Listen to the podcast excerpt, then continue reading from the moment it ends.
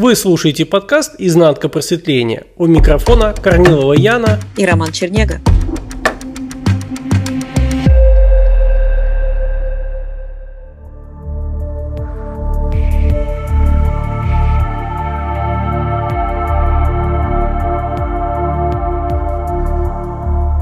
Кстати, вот интересно, Яна, почему, когда самолет падает, все вспоминают о Боге, но никто не вспоминает об Абсолюте? Ну, потому что абсолют – это больше состояние как бы над человеческим, а Бог – это все-таки какой-то свой родной, понимаешь, идол, который, да, он вроде бы властвует, но он где-то поближе к человеку. Он такой, как дедушка на облаке. Абсолют же никак не ассоциируется вот с этими облаками и дедушкой. Ну и Богу тоже ставят свечки, абсолютно нет. Ну, понимаешь, на самом деле, если разобрать внимательно, то это только определенная когорта людей, которая задумывается и, и вообще запрашивает что-то там по поводу абсолюта. По большинстве своем человек устраивает понятие «бог», и все, и он в этом, как говорится, устаканивается и дальше не двигается.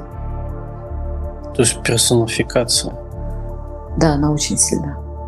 Понимаешь, человек пытается, вот так это интересно, то есть человек не хочет выйти за пределы пьесы, да, выйти за пределы сцены и рассмотреть, а кто же такой автор. Человек обуславливается персонажем, привыкает быть в этой обусловленности, и, будучи в этой обусловленности, посредством персонажа пытается подумать, а кто такой автор. Все, что может персонаж, он может действовать в рамках своей персонажности. У него нет запредельной для него информации. Эта информация находится только там, даже не информация, я бы сказала, такое прозрение сознания, обнаружение этих частот находится за пределами персонажности.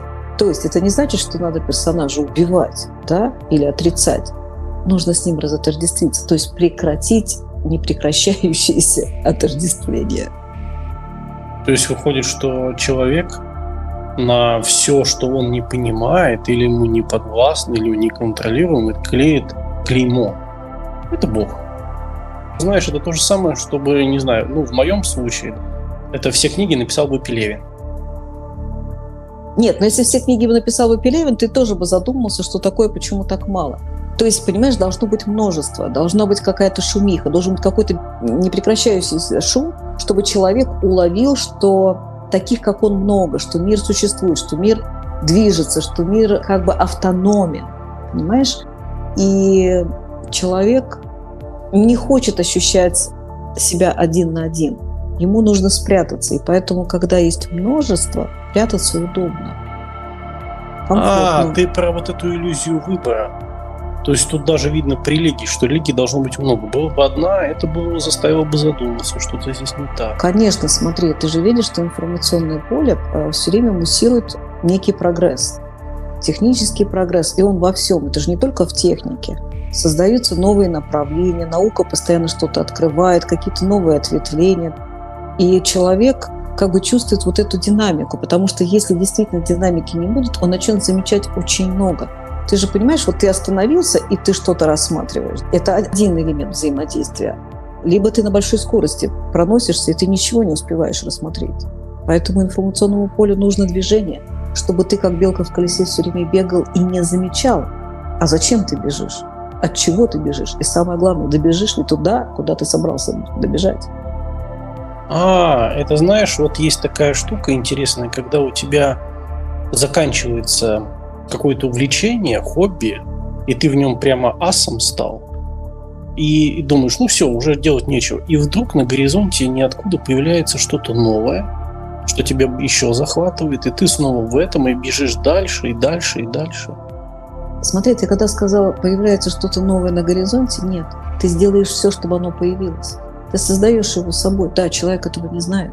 Человек этого не осознает, не замечает, никак не, не распознает своим телом но на самом деле он, э, когда заканчивается старое, он уже внутренне подготавливает себе что-то новое, дабы, как говорится, из одного сна провалиться в другой. А важны вот эти состояния между снами, когда ничего не происходит. Они очень мучительные. Тяжелое состояние. Состояние нейтральное, никакие. И вот эта никаковость, она, она болезненна для человека. То есть выходит человек, ходит в церковь молиться внутреннему Богу, но не хочет признать этого. Понимаешь, человек ходит в церковь не просто молиться Богу, и тем более не просто молиться внутреннему Богу, нет. Он молится идеей о необходимости иметь идола. Идея, когда он может переложить ответственность себя на кого-то. Он хочет разделить эту ответственность, он хочет передать ее кому-то. И поэтому он сам поддерживает внутри себя идею о двух, об этом идоле, да, не сотворить себе кумира, он творит его себе. Так ему легче сбегать от себя. То есть человек, будучи создателем внутри, творит себе идол снаружи, чтобы mm-hmm. не замечать внутреннего.